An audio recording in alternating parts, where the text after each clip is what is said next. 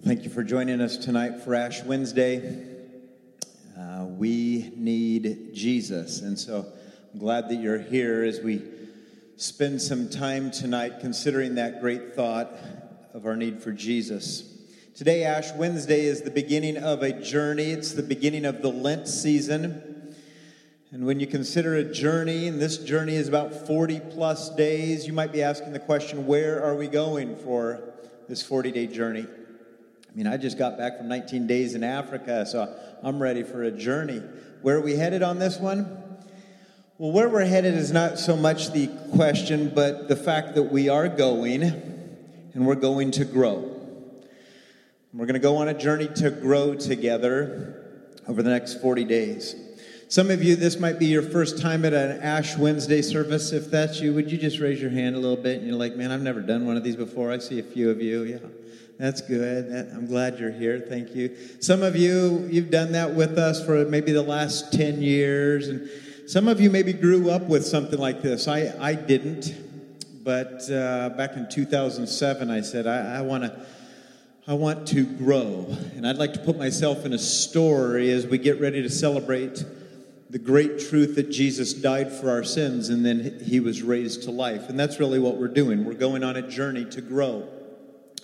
As we put ourselves in this story that we had a sin problem and that God provided a rescue through his son, Jesus Christ. And so we're going to grow our hearts, we're going to grow our souls as we consider Jesus in a special way over the next 40 plus days. Here at Willamette Community Church, we're talking about a year of development. And this will be 40 days more of developing your heart and your soul, pursuing Jesus. And so some of you have done this before and you said, I've done that. Somebody said earlier today, I've been to an Ash Wednesday service. I got the idea. I'm glad that you're here because the idea is we can develop. And tonight is another kickstart to a season of development in each of our lives. Let me give you the quick plan for the night. We're going to spend this evening considering the story that you and I had this massive sin problem that we couldn't fix, we couldn't solve it, but that God had a heart and a plan and a love to rescue by sending his son Jesus. We'll consider that story tonight. We're going to sing a couple songs tonight as well. We're going to lift our hearts up to the Lord. But we're going to give you an opportunity tonight, every single one of you, to personalize this journey. It's not just that we're going on a journey together as a church or as a Christian community, but there's going to be an opportunity for every single one of us to personalize this journey. This season's often known with the idea of fasting. For those of you who this is new for, we consider fasting from some good things, and we'll talk about that more. Some of you came here tonight thinking, oh yeah, I've got to fast from something. And for some of us, we get in this idea of the Lent season like, oh, I know it's good for me, but I just want to endure it. And as we were praying here this afternoon, Chris was praying and he said, God, help us not to just endure this. And I thought, man, that's exactly it. For some of us who've done it a few times, it's like, yeah. Okay, I just got to go 40 days, no sugar, 40 days, no bread, And if it's that mentality, we're going to miss the point. We're not growing at that point. The idea is not just to endure, but to pursue Jesus in this. And so we'll talk about fasting, but it's not that we would just endure this, but that we would pursue Jesus. So I would hope nobody, when we come back into this room on a Good Friday or the following Sunday on Easter, I would hope nobody would say, I made it. But I hope that every single one of us would say, I found Jesus. I found Jesus in greater ways. I hungered in different ways that I didn't want to, but I found Jesus. And so what are we going to do tonight? We're going to talk about what that means for us, to hunger, to fast, to die in essence, so that we would find Jesus. I'd like you to pray with me before I share any other thoughts. Pray with me, please. Heavenly Father, we thank you for this opportunity tonight to slow down, to be in a dark room, to consider some things we usually don't consider, to consider our sin, to consider our Savior. And I ask that you send us on this journey well, that we would pursue you and grow closer to you, and that our hearts and souls would be lined up with you. And certainly we can mess even a season like this up. And so I ask that you help us to look for you and find you in this season in greater ways. So thank you for this time tonight. Thank you for these people that are here. Work mightily in us. We pray this in Jesus' name. Amen. What are we doing tonight? I want to draw your attention to a piece of paper, hopefully, that you received when you came in tonight. Would you just look at that with me? At the top of this paper, it says, to experience the life of Jesus, I must die. Those are some weird words, I must die. I mean, I was reading that again this afternoon, and I kind of read it like, I want to die, at times. I mean, or maybe I'm afraid of dying. But to experience the life of Jesus, there has to be a death. There has to be a denial of self. There has to be a death of us. I was thinking of Jesus, and as he makes his way to the cross, and we talked about this Sunday, he set his face toward Jerusalem, and he knew what was coming up. He knew he'd be rejected. He knew he would be insulted. He knew he would suffer. He knew that he would be killed. But he knew also that he'd be raised to life, and that death brings about life. Jesus knew this. That death is the pathway to life. And so Jesus modeled this by going to the cross, but he taught this. Let me read from Matthew chapter 16 real briefly, starting at verse 24. Jesus told his disciples, if anyone would come after me. Okay, that's what we want, Lord. We want to come after you. He said, let this person deny himself, take up his cross, and follow me. Deny himself, that sounds like death. Take up a cross, that sounds like crucifixion, that sounds like death, and follow me. For whoever would save his life or seek to preserve this life is actually going to lose it. But whoever loses this life, who actually dies to this life, will actually find life. He goes on to say, for what will it profit a person if he gains the whole world and forfeits his soul?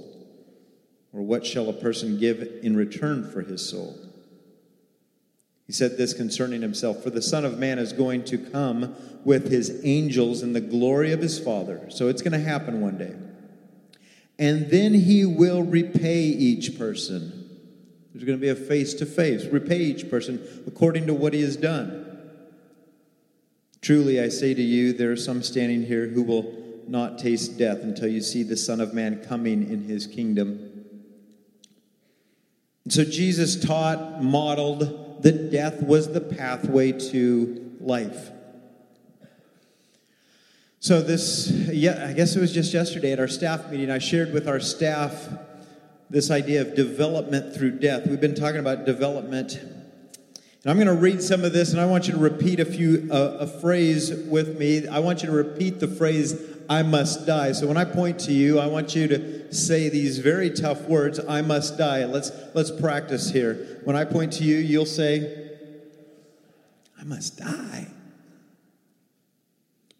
Got this out of the book, The Gospel Primer by Milton Vincent, but he said these words, when my flesh yearns for some prohibited thing,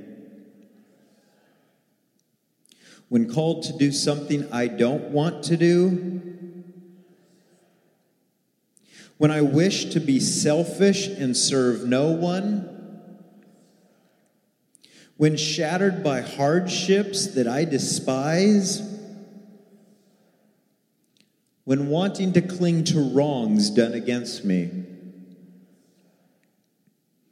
when enticed by allurements of the world, when wants that are borderline needs are left unmet,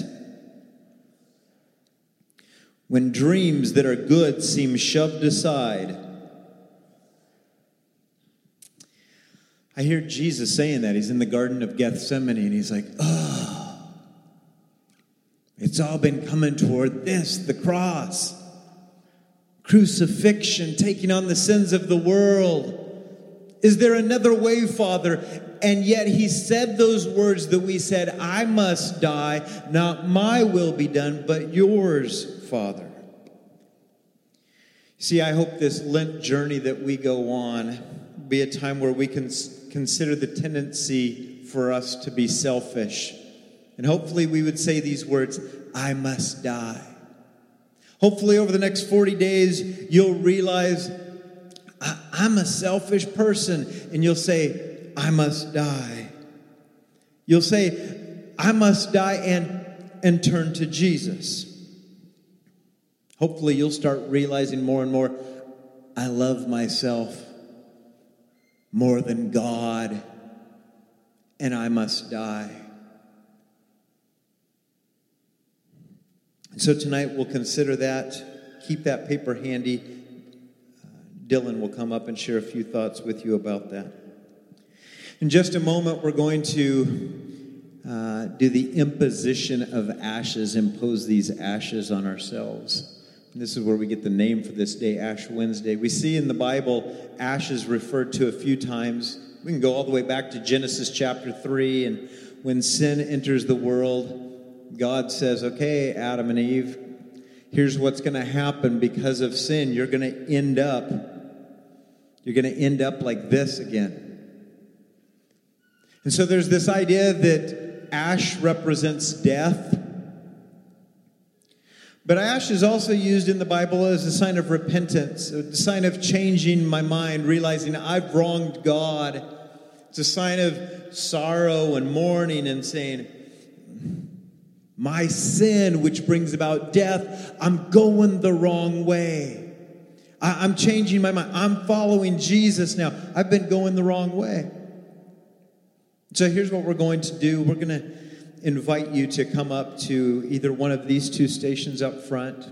There's also two in the back. And we're going to ask you to dip your finger in here and grab a bit of ash mixed with some oil.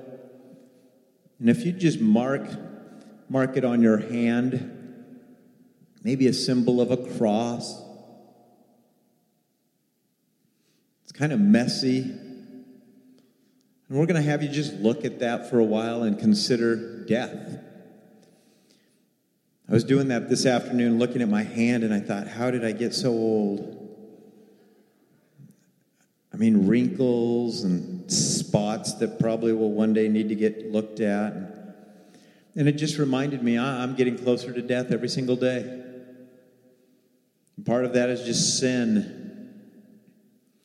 And I hope that you'd look at your own hand, and I was like, this looks like my dad's hand, and my dad's no longer with us. And that's just part of what sin brought in, death.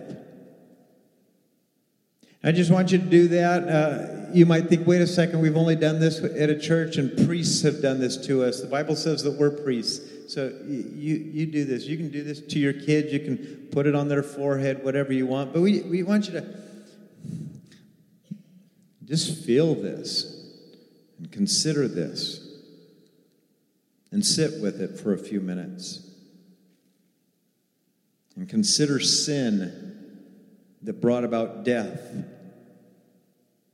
and to consider this idea that I must die. Again, as I point to you, let me read some of these again, and you say, I must die. When my flesh yearns for some prohibited thing, when called to do something I don't want to do, when I wish to be selfish and serve no one. So there's a death that we do want to pursue. and it's a death that leads to life. So at your own convenience, come up to these stations in the front or in the back, grab some ash, put that on your hand, and we'll just spend some time reflecting on sin, death, and then Cyrus will come up in a bit.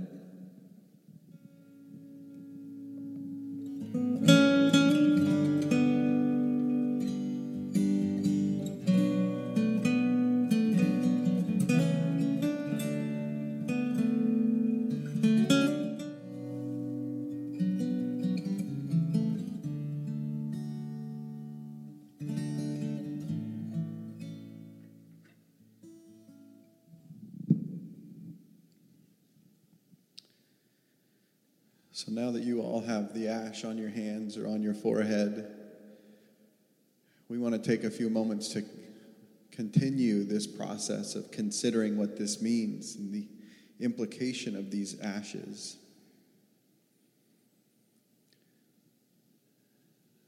Let's consider sin,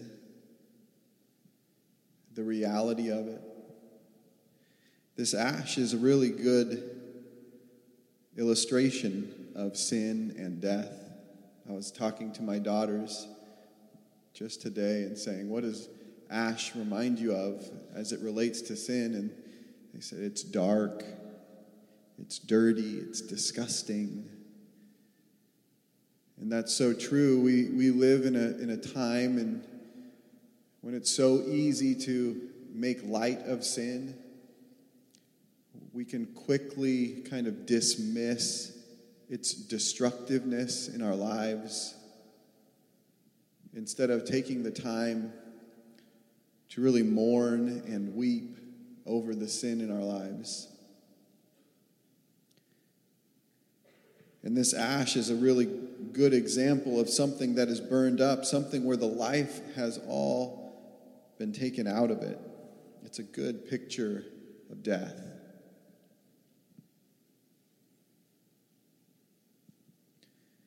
So often on Sundays, we are celebrating, and rightfully so, we have hope.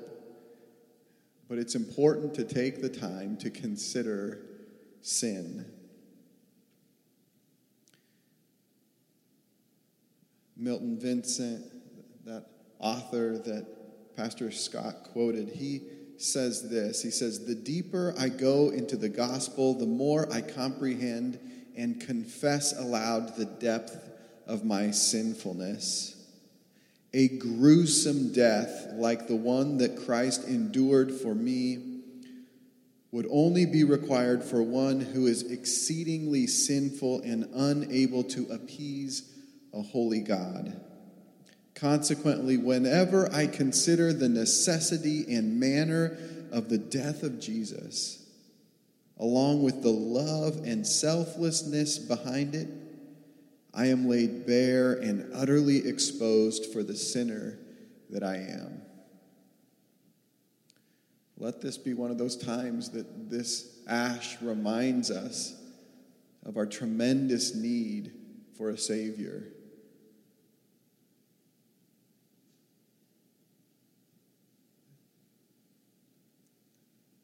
It's okay to just stop and slow down and consider the reality of the consequences of sin and eternal separation from God. Because if we fail to do that, then we fail to really appreciate what Christ has done. When we stop really considering the depth of depravity, when we stop considering the consequences of sin, we also stop recognizing the importance of sharing the gospel and giving the good news that can only be found in Christ. So tonight, we are purposely slowing down. Although I'm really excited about these truths of God's word, I'm purposely trying to speak slowly so that I might myself even go deeper, not just into the gospel, but also recognizing the depth of my need. Romans 6:23 tells us that the wages of sin is death. However, that's kind of the conclusion of what Paul was saying in Romans 6. Listen, in Romans 6, starting in verse 6, Paul is explaining the importance of our unity with Christ. He says, "We know that our old self was crucified with him in order that the body of sin might be brought to nothing, so that we would no longer be enslaved to sin. For one who has died has been set free from sin. Now, if I have died with Christ, we believe that we will also live with him. We know that Christ, being raised from the dead, will never die again. Death no longer has dominion over him. For the death he died to sin once for all. But the life he lives to God. So you, believer, you must consider yourselves dead." Say it with me. Say, "I must die. I must die." "You also must consider yourselves dead to sin and alive to God in Christ Jesus. Let not sin, therefore, reign in your mortal body to make you obey its passions. Do not present your members to sin as instruments for unrighteousness, but yield or present yourselves to God as those who have been bought and brought from death to life, and your members to God as instruments for righteousness." He said a couple times, we know that our old self was crucified. We know that we have died. And so we must consider ourselves dead to sin.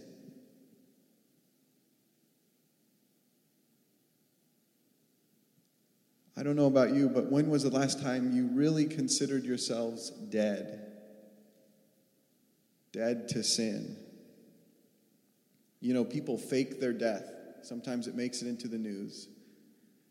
And they do it for all sorts of different reasons.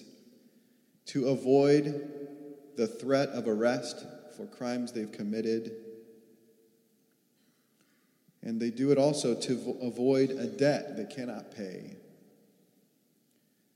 The reality is, he paid the debt that we owed. He was our substitute, and he died. And in exchange, we have his life, but we can only experience his life when we die to ourselves and to our own desires. We must die. Sin no longer has dominion or rule over us anymore because in Christ we have died to sin. We must die because that is how God sees us. We have died to sin, and so the law no longer has rule over us. God really considers us to have died and been set free from sin. So I've got to ask, do you have that same perspective? Do you see yourself as dead to sin? Do you, fellow Christian, consider yourselves dead to the slave master of sin so that you may live for Christ? That same verse, Romans 6:23, that tells us the wages of sin is death, doesn't stop there. It goes on to say, the wages of sin is death, but the free gift of God is eternal life in Christ Jesus our Lord. So Chris is going to get up and lead us in a song. And the song is "How Deep the Father's Love for Us, How Vast Beyond All Measure, That He should give his only son to make a wretch, us sinners, would make us his treasure." So tonight, continue to consider this idea that we must die. We must die to sin. We must die to self so that we can really experience the life of Jesus. Oh, we're glad that you're here to join us this evening. And we've been talking about this dying to ourselves, denying ourselves, carrying our cross daily so that Christ can come in. But you might be thinking, like, how do I do this? What does this look like? What does dying look like for me? What does dying look like for you? And as a church, we're going to invite you to consider fasting for 40 days. We're going to ask that you would consider putting something off so that you can put something on. I was sitting here thinking about that idea, and I was remembering rainy days in Oregon like some of the ones we've had recently, and just getting poured on, and maybe you forgot to wear your jacket or something, and then the feeling of getting inside and putting on a new set of clothes is like one of the most comforting feelings. Putting something off, taking something away to put on something new, and the thing that we put on new is so much greater. So much greater. So we're going to invite you to join us in doing this. And what this might look like is taking something like a distraction or a habit, or maybe even something that has become an idol in your life, and putting it off and putting on Christ, putting on our devotion, our affection, our obedience to him, because he has done this for us. I was thinking about the Israelites. When God takes them out of Egypt, they have a pretty big problem. And this problem is an idol problem. They have these idols. They were there for 400 years in a place that worshipped idols that brought satisfaction and comfort to them. And then they spend 3 months in the wilderness complaining about God rescuing them and how they would rather be back in Egypt. And then God sets some rules for them. God sets some boundaries with his people. And we know them as the 10 commandments. And I'm going to read to you just the first 4, because these first 4 commandments are really directing his people to love and obey him. They're all about a relationship with their Lord. In Exodus 20, it says, "And God spoke all these words, saying, I am the Lord your God, who brought you out of the land of Egypt, out of the house of slavery. You shall have no other gods before me. You shall not make yourself a carved image or any likeness of anything that is in heaven above, or that is in the earth beneath, or that is in the water under the earth. You shall not bow down to them or serve them, for I, the Lord your God, am a jealous God, visiting the iniquity of the fathers on the children to the 3rd and the 4th generation of those who hate me, but showing steadfast love to thousands of those who love me and keep my commandments. You shall not take the name of the Lord your God in vain, for the Lord will not hold him guiltless who takes his name in vain. Remember the Sabbath day, to keep it holy. 6 days you shall labor and do all your work, but the 7th day is a Sabbath to the Lord your God. On it you shall not do any work, you or your son or your daughter, your male servant or your female servant, or the livestock, or the sojourner who is in your gates.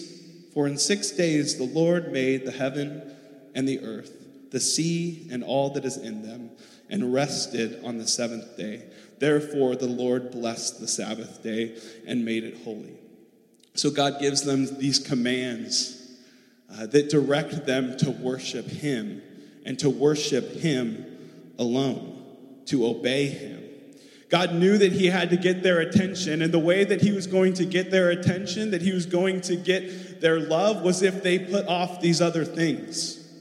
They weren't leaving room for him. He understood that that's what they had to do first. They had to put off so that they could put on. And so I'd like to direct your attention to just this piece of paper that hopefully you got when you came in today. It says at the top there, it says, "To experience the life of Jesus, I must die. To experience the life of Jesus, I must die. And so how do we do this? We're going to encourage you when we worship with these next couple songs. In that left side, that left column, we would love for you to just consider and write down some things that in this Lent season, as we prepare for the cross and the resurrection, that you would consider fasting from some things. Like I said, it could be a distraction, it could be a habit or an idol, something in your life that consumes you that you could put off so that you could put on Christ. I mean, yeah, people do sugar or bread or take cold showers, whatever it is. It could be a good thing. It could be an unhealthy habit or something like that. But just consider this and put on that left column what you might give up this Lent season. And then on the right side, obviously it's important that this putting off, that followed by that is a putting on. If we just put these things off, if we just take these things off, there's no purpose. So what will you do instead? How will you have Christ become more and more a part of your life? How will you become more devoted to him, more obedient to him, and show him your love more? It might look like taking this sheet that's out in the foyer as well and going through our reading plan together. Or on the back, there's prayers that you can pray for your family, different things you can pray for your family in this entire season. Maybe it looks like just adding some more time devoted to Christ. But as you do this, as Chris leads us in a couple more songs, I want to encourage you with just a few things. And one is just to not do this on your own, to do this and rely on God's strength, because you're not going to be able to do this alone. So spend time in prayer. Spend time seeking him and relying on his strength and not your own. We're going to sing a song, Yet Not I, but through Christ in me. Another thing is that's paired with that is don't do this by yourself. Find someone in your life that you can walk alongside. Encourage one another. Build each other up. And keep each other accountable so that when you fail, you have someone to go to, someone to be encouraged by. And ultimately, when you fail, because we all will, we should not feel a sense of shame and like we're worthless or anything like that. Our failure should only lead to our development. Our failure should only lead to us being pointed to the recognition of the need for a Savior. It should point us to Christ. So as Chris leads us in a couple more songs, I would urge you to look down, consider these things, consider what you might put off and what you might do to put on Christ in this Lent season. Thank you.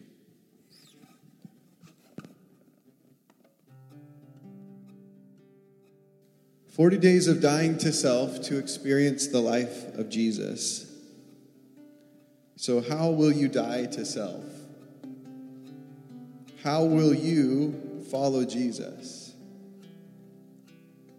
No time in human history has there been more distractions for us on a daily basis. Between phones and screens and the availability of almost any information you want at any time, there is always something fighting for your attention. Let this be a time that you develop a healthy habit, that you work out some spiritual muscles to cut out the distraction, to die to yourself, so that you may experience the life of Jesus. We must make time, not find time. We must make it. We must take the time and redeem the time so that we can experience the life of God. Developing and practicing these spiritual disciplines will help us in our everyday life. We must put to death the things that distract us and detract from our walk with God. So tonight, we are not going to rush you out of here. In fact, you're invited to stay, to think and pray by yourself with one another. And if you need to go, that's fine, but I would ask you to hold your conversation until you're out the door so that we can do our best to reduce the distractions so that we might enjoy the stillness and the quiet before God for a few more minutes. Let me close with Galatians 2:20. I have been crucified with Christ. It is no longer I who live, but Christ who lives in me. And the life I now live in the flesh, I live by faith in the Son of God, who loved me and gave himself for me. I must die. You're dismissed.